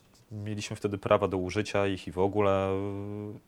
I szczerze powiedziawszy, po tych trzech dniach schlałem się jak świnia. No, rozumiem. To, to było, zanim jeszcze zacząłem montować teledysk, to po prostu już przeżyłem pewną traumę montażową. Coś takiego mi się wcześniej nie przydarzyło. Ja jestem cholernie wrażliwy, jeżeli chodzi o temat dzieci. Ja od kiedy jeszcze mam córkę, to w ogóle jestem już wrażliwy do potęgi. I no, było ciężko. Ale na przykład skacząc okay. na coś weselsz- weselszego, to raz kręciliśmy antyreklamę, re- reklamy, którą stworzyliśmy wcześniej z kolegą. I w tej antyreklamie W tej antyreklamie trzeba było zrobić taką scenę jakby pseudoerotyczną i nasz kolega, którego znaliśmy przez długi czas, po prostu nagle ściągnął koszulkę, pokazał pełne owłosienie na klacie i miał tam z taką aktorką jakby odstawiać scenę łóżkową, mhm. ale taką na żarty łóżkową jakby mhm. i totalnie nie potrafili wpaść jakby w rytm robienia tego, więc ja reżyserowałem to na spółę z kolegą i musieliśmy im to zademonstrować jakoś. Na zasadzie, ale ty weź tutaj, weź tak, ją tutaj ręką chwyć i na chwilę się położyliśmy w to łóżko i po prostu beka była straszna. I potem jak to montowałem, to po prostu naprawdę musiałem się ciągle powstrzymywać od, śmie- od śmiechu, bo no, no, no wyszło... przekomicznie. No, na montażu to dopiero... Na planie było komicznie, montaż był przekomiczny, naprawdę to było po prostu jedna wielka beka. No to takie dwie sytuacje. I słuchajcie, no mam pecha wywiadowego, jeżeli chodzi o tragiczne rzeczy, bo na przykład jest trochę taka mała kłótnia między mną a jeszcze innymi osobami, znaczy kłótnia, my się nawet nie znamy, ale kto robił ostatni wywiad ze Stanisławem Lenartowiczem, naszym polskim słynnym reżyserem, przed jego śmiercią. Ja dosłownie parę dni przed śmiercią z nim robiłem wywiad. I jeszcze jedna ekipa tak twierdzi, a potem jakiś czas, czas później, to, to akurat to nie jest nic z tym śmiesznego, miałem wywiad z panem Andrzejem Wajdą i to taki prawie że solo, ja i jeszcze moja przyjaciółka, no i też niedługo po tym wywiadzie pan Andrzej odszedł od nas. Przez chwilę miałem pewne obawy, ale... Że może a, a, lepiej nie prowadzić wywiadu. Żebyś wiedział, ale, ale na szczęście już zrobiłem od tego czasu tonę materiału i nic się nie stało. Ale z najbardziej pikantnych rzeczy miałem propozycję kiedyś e, robienia menu D V D do pornosów ze starszymi paniami. Me, ale menu, menu D V D. Menu D V D, tak, ale trzeba było z materiału wybrać fragmenty, bo to miało być takie ruchome i w ogóle, ale, ale, ale skończyło się na tym, że nie robiłem tego, ale propozycja była i nawet jakby pierwsze trzy płytki tam prze, przeglądałem i było śmiesznie. Oj, no powiem ci, że fajne, fajne odpowiedzi, nawet nie, się nie spodziewałem, że aż tyle przykładów tu wejdzie. Piotrek, coś, coś od ciebie? Jeszcze jakieś, jakieś pytanko ci ten dojrzało? Znaczy, wiesz co, no na koniec można... To ostatnie pytanie, jak radzisz sobie ze stresem i jak odpoczywasz, zwłaszcza po tych ciężkich montażach? Nie radzę sobie ze stresem. I to by było, i to by było, no to dziękujemy. Ja, ja mam duży problem z nerwami. Eee, naprawdę proste rzeczy potrafią mnie wyprowadzić z równowagi, zawsze tak było. Eee, Na szczęście robię spore postępy przez ostatnich wiele lat, jeżeli o to chodzi, ale no, można otwarcie powiedzieć, że jestem takim trochę cholerykiem. Mimo że kiedyś byłem dużo, dużo większym jeszcze za czasów szkoły i w ogóle byłem naprawdę bardzo, bardzo denerwującym się człowiekiem, a teraz jest... Jestem dalej, ale jest dużo mniej. Jeżeli chodzi o stresy, to wiecie co, no to jest, no sami montujecie, wiecie jak jest. Jeżeli jest projekt, po którym po skończeniu czujecie pewną dumę i mówicie tak, to jest to, zrobiłem to, to jak trzeba, no to w ogóle nie ma żadnego stresu, ale czasami... To ci się mont... zwraca po prostu tą energią. Tak. tak, ale czasami montuje się coś po prostu, gdzie nie można patrzeć po prostu na człowieka, który występuje na przykład, bo albo was wkurwiał na planie, albo e, co chwilę z, jakiś producent dzwoni i mówi, że ten, że tutaj hmm. trzeba zmienić kolorystykę i naprawdę coś, co mieliście jakby zrobione po swojemu, totalnie idzie do kosza, bo trzeba zrobić jakąś taką poprawkę, która jest totalnie nie po waszej myśli i się traci jakby w ogóle tą energię z tym materiałem całkowicie przy, przy czymś takim. W czasie wolnym, nie wiem, na weekend lubię sobie się napić whisky, yy, to mnie relaksuje, lubię pograć w gry, mam takie fazy, że sobie po prostu siadam, to, to z reguły takie pół roku mam w, w całym roku, że naprawdę sporo gram. Od pewnego czasu zacząłem po prostu jak zwierzę jakieś książkowe wciągać książki i to w dużych ilościach. A najważniejsze to jest dla mnie taki relaks, kiedy mam czas z rodziną po prostu. Bardzo, kiedy, kiedyś z moją żoną jeździliśmy trochę za granicę, jakieś tam Litwy, Łotwy, Estonii, Bułgarię, Hiszpanię. Teraz ograniczyliśmy się od paru lat do zwiedzania Polski, ale zwłaszcza, że gdzieś tam z przyczepę sobie kupiliśmy, zaczęliśmy kar- karawaningować, ale i nie tylko. I po prostu staramy się przynajmniej tak trzy cztery razy do roku yy, mieć jakieś takie krótsze, czasami dłuższe wyjazdy, żeby odciąć się od wszystkiego. I do tego stopnia, że ja nawet żadnego aparatu, kamery, nic nie biorę na wyjazdy. Mi mm-hmm. absolutnie wystarczy Czyli mój to, telefon totalnie komórkowy. Odcinka, tak. Totalnie co, odcinka. Mi wystarczy i, telefon, jesteś w stanie, żeby... Ten... Jesteś w stanie zapomnieć o, o pracy na takim wypoczynku, czy jest jednak ona gdzieś tam z tyłu głowy się czai i puka? Wiesz co, jak nie zadzwoni ktoś, kto nie wiedział, że jestem na wypoczynku, no to odbiorę, pogadam. Yy, powiem jasno, że okej, okay, ale jakiegoś maila, czy jakieś wyceny, czy inne rzeczy mogę zrobić po powrocie, bo jestem teraz na wypoczynku właśnie i, i, i tyle. A większość moich znajomych, no i... czy firm, z których współprac- współpracuję, w pełni to dobrze rozumieją. Zwłaszcza, że na przykład choćby za, yy, ludzie, z którymi współpracuję w, yy, z różnymi agencjami, oni sami często wycho- wywodzą się z jakichś dużych korpo. Wiecie, na czym polega praca w takich korpo reklamowych. Mm-hmm. W korpo gigantycznym się siedzi, to czas aż się nie dojrzeje, żeby założyć własną firmę z kolegami. I to, to, to jest coś, co się sprawdza w, w większości przypadków i w większości to są już bardzo fajne firmy z fajnymi ludźmi. I oni są tacy, że jak ja tylko mówię, że jestem na wakacjach, to w ogóle przerywają temat często i mówią, dobra, to ja zadzwonię wtedy i wtedy. Bo oni to no. totalnie szanują, bo to działa też w drugą stronę. Oni tego samego oczekują. No i to jest dobre podejście w sumie. No dokładnie. To są te granice jakby, które pomiędzy pracą a odpoczynkiem, które nieraz w sumie ratują system nerwowy i, i w ogóle... I o których się czasem zapomina. No. Słuchaj, jeszcze jedno pytanie mi przyszło akurat do głowy, bo mówiliśmy o tym, że sam wykładasz, mówiliśmy o szkole filmowej i jak zdobywałeś doświadczenie, ale czy teraz, w tej chwili, kiedy już masz tego doświadczenia kupę, cały czas poszerzasz swoją wiedzę filmową, czy jednak bazujesz na tym, co już, czego się już nauczyłeś? A, dobre pytanie. Powiem tak, nie należę do osób, raczej wyrosłem z tego, żeby już oglądać jakieś tutoriale o nowinkach i się tego uczyć, ponieważ jakby praca wskazuje mi kierunek y, mojego zapotrzebowania. I na przykład mm. potrzebuję, potrzebowałem w pewnym momencie nauczyć się latać dronem. Kupiłem drona, nauczyłem się latać, szybko potem zrobiłem jakby odpowiednie uprawnienia na tego drona, potem rozszerzyłem sobie jeszcze te uprawnienia. Nauczyłem się tego, jakby wiem, że to jest temat jakby skończony. Dla mnie, przynajmniej z dronem, którego obecnie posiadam. Żeby to, tą wiedzę rozszerzyć, musiałbym mieć innego drona, tudzież niebawem zamierzam dokupić do niego taką dodatkową kamerę, która jakby to będzie kamerą trzysta sześćdziesiąt stopni i da mi totalnie inne spojrzenie i wtedy na pewno usiądę i będę się dokształcał, jeżeli chodzi o pracę z kamerami trzysta sześćdziesiąt, co, w co chcę iść po prostu za pewien czas. Czyli ogólnie jak, tak jak potrzebuję. Bardziej, bardziej celowo pod projekt. Pod... Kiedy pojawia tak. się zapotrzebowanie na nową wiedzę. Tak, dokładnie, ale, ale tu trzeba zaznaczyć, że no, prowadzę te warsztaty i też nie mogę wypaść totalnie z obiegu, więc jak, co, czasami coś przeczytam, ale to nie jest, tak jak powiedziałem, ja się w to nie zagłębiam.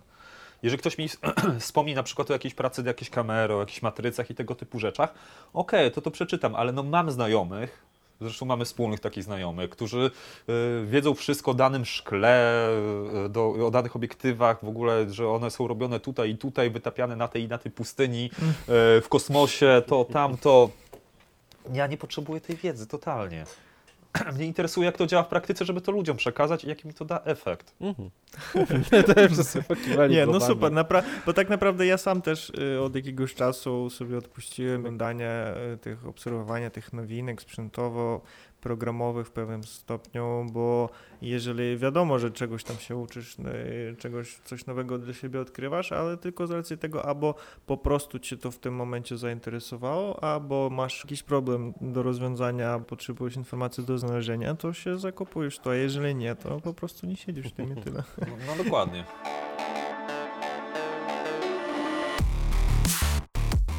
Wymień jakieś filmy, które ukształtowały twoją e, stylistykę montażową, jeśli można tak nazwać. Okej, okay. Dobra, to jest takie pytanie, które trzeba rozbić jakby na trzy etapy życia, bo ja mam jakby dwa ulubione filmy i moim najulubieńszym filmem jest Ciemna strona miasta Martina Scorsese. Ten, ten film jest po pierwsze taki, który za każdym razem jak go oglądam, to mam totalnie inne emocje. Więc naprawdę uwielbiam do niego wracać, mimo że dla wielu osób to nie jest łatwe kino. A jest to specyficzny film. film.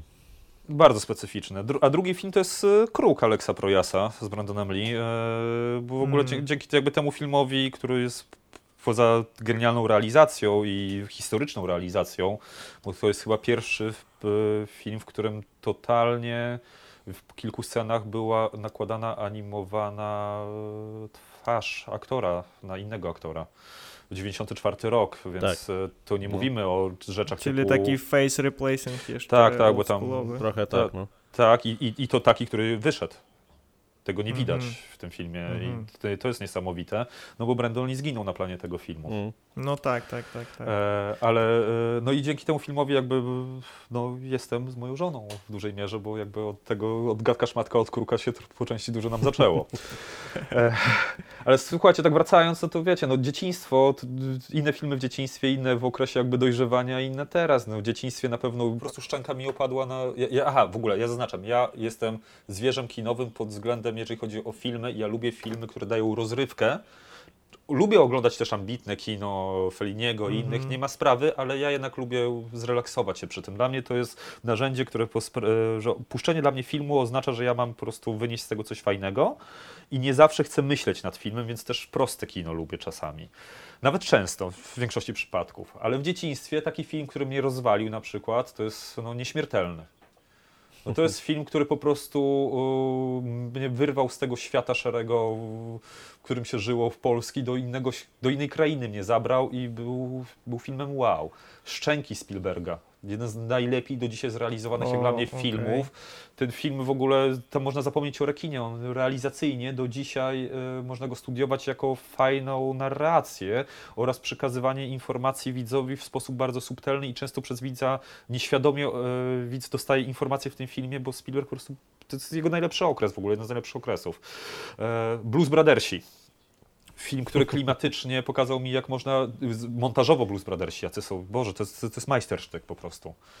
Eee, Kruk właśnie, czy komedię Czachadymi, które są, która jest niesamowicie wyważoną komedią, bardzo jakby tutaj hołdem dla braci Marx, ale też jest a, niesamowicie zrobiona, niesamowita kreacja Johna Turturro, w ogóle film, który potrafiłem oglądać go cztery razy dziennie, znam na pamięć, mam cztery wersje tłumaczenia nawet gdzieś tam zgrane tego filmu, było czterech różnych lektorów w Polsce wydanych. Eee, Predator, film, który się nie starzeje, za przeproszeniem. Który ma niesamowitą muzykę, który ma niesamowite e, efekty, dobra, lekko zestarzane efekty, ale dalej się go dzisiaj ogląda, zresztą ostatnio powtarzałem sobie go w cztery K w H D R ze i to jest film, który jest ciekawy pod tym względem, że on w dużej mierze przypadkiem taki wyszedł. I to jest jego siła, że jednak osoba, która tam czuwała nad tym, nad tym składem tego wszystkiego, tam McTiernan był reżyserem, jeżeli dobrze pamiętam, to z tego całego przypadku przeciwności losu stworzył film ponadczasowy, który nie jest filmem płaczliwym, to nie jest film o dzieciach, za przeproszeniem, w Oświęcimiu, to jest Predator.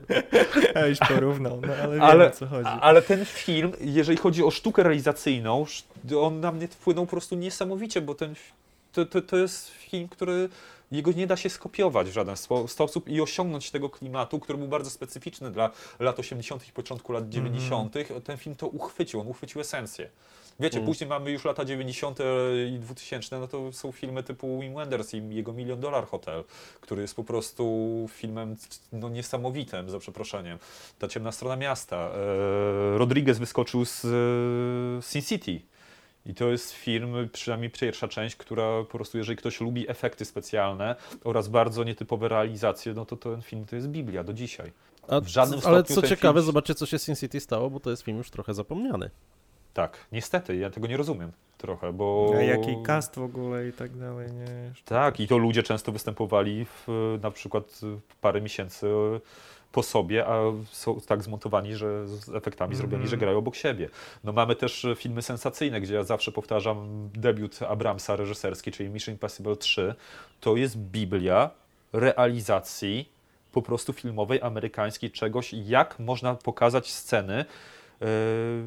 Ja to pokazuję na warsztatach fragmenty tego filmu. Spójrzcie, jak tu jest oświetlone, a spójrzcie, jak w polskich filmach się świeci. W polskim filmie świecimy hmm. prawidłowo, a spójrzmy na Mission Impossible trzy.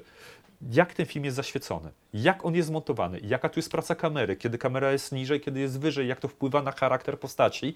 Ten Mission Impossible trzy wygląda jak film, który jest zrobiony po prostu perfekcyjnie pod względem języka filmowego, a jednocześnie zawiera, zawiera taki e, brud, który nadaje mu e, autentyczności. No ja też lubię takie filmy typu właśnie, które na mnie bardzo wpłynęły względem tego, co chcę robić w życiu, które sprawiły, że kurczę, no chciałbym kiedyś zrobić takie fajne rzeczy. No wiem, że już chyba mi nie będzie dane zrobić, ale na przykład Gorączka czy Strzelec to są sensacje, które też dla mnie są tak perfekcyjnie wyreżyserowane. W dzisiejszych czasach już ciężko takie filmy. W dzisiejszych czasach, jak mam wymieniać coś, co na mnie zrobiło wrażenie, to mamy, nie wiem, Tenet, Jokera, Logana, Siedmiu Psychopatów czy Mad Max na Drodze Gniewu. To są filmy, które na mnie zrobiły wrażenie realizacyjne, a jednocześnie z czymś takim, że one mają to drugie dno i gdzieś tam widać, że to są filmy ambitne w swoim gatunku. No ale też, wiecie, no, trzeba dać, oddać coś takiego, że no, oglądam nie tylko takie filmy, bo uwielbiam... tysiąc dziewięćset Człowiek Legenda Giuseppe Tornatore. No to, to jest film, który też na mnie wpłynął pod względem tego, jak można zagrać muzyką. Słynna muzyka Ennio Morricone. W sumie bardzo niedoceniana muzyka Ennio Morricone, a to jest chyba jednego, jeden z najlepszych soundtracków, jakie on w życiu popełnił. E, a zgranie obrazu z muzyką w tym filmie to jest mistrzostwo świata, no i najlepsza chyba, przynajmniej dla mnie, rola Tima Rotha w ogóle w jego historii. Ludzkie dzieci, film, który jest majsterszczykiem operatorskim, a dopiero operator dostał, o, to tak. Oscary dostał za, za trzy inne filmy, a nie za ten, za którym zrobił największą robotę. E, wiecie, Obcy, ca, ca, wszyscy, wszystkie filmy o Obcym, zwłaszcza dwójka. Forrest Gump i w ogóle Las Vegas Parano, można by tak gadać. Chodzi o ten klimat taki, każde czasy rządzą się danymi filmami, które wychodzą w danym okresie i, i one wszystkie mają jakiś wpływ i wiecie, no nie wiem, czy czegoś jutro nie obejrzę, co totalnie mi zmieni postrzeganie. To co, będziemy kończyć naszą rozmowę. Ja na przykład kilku rzeczy się dowiedziałem. Bardzo fajnie, wydaje mi się, że porozmawialiśmy. Porozmawialiśmy całkiem, całkiem zasobnie. Dzięki wielkie, Sabin, za, za czas. To ja dziękuję bardzo. Za, za to, że podzieliłeś się z nami swoją historią i to nie jedną. No cóż, to tyle na dziś. Dziękujemy, że słuchaliście, tym bardziej, że dotarliście do tego momentu. Zostawiajcie feedback, czy czegoś ciekawego się dowiedzieliście, albo może macie też jakieś pytanie. Fajnie, jak postawicie też pięć gwiazdek na platformie, gdzie słuchacie tego podcastu. No i wiadomo, jak tam się mówi, klikajcie lajki, piszcie komentarze, subskrybujcie na YouTubie, na Instagramie, Life After Render. I co, dzięki jeszcze raz panowie i do usłyszenia niebawem. Do usłyszenia. Do usłyszenia. I now render this final solution. No, that's not what you want to do, but that's just the way that it is.